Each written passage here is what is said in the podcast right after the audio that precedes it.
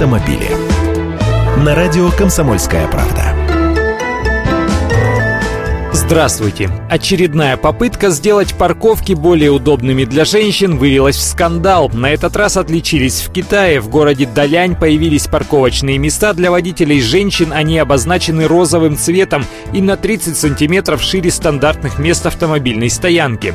Так администрация торгового центра решила дополнительно привлечь к себе посетительниц. Но ее тут же обвинили в сексизме и стереотипном мышлении. Шум поднялся в социальных сетях.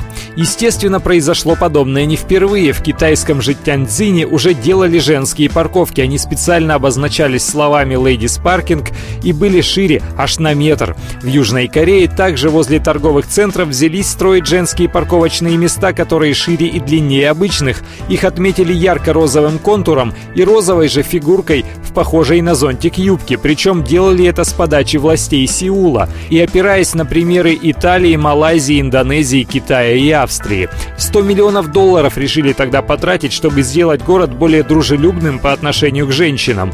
Но тогда буквально взорвались американские феминистки. А до этого они крыли, на чем свет стоит, японцев из Honda, которые выпустили пособие для женщин-водителей, в котором популярно и с иллюстрациями описали приемы вождения в городе, способы парковки и даже рассказали, как заправлять автомобиль на бензоколонке.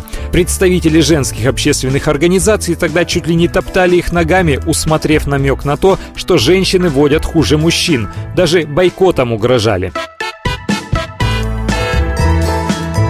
Автомобили.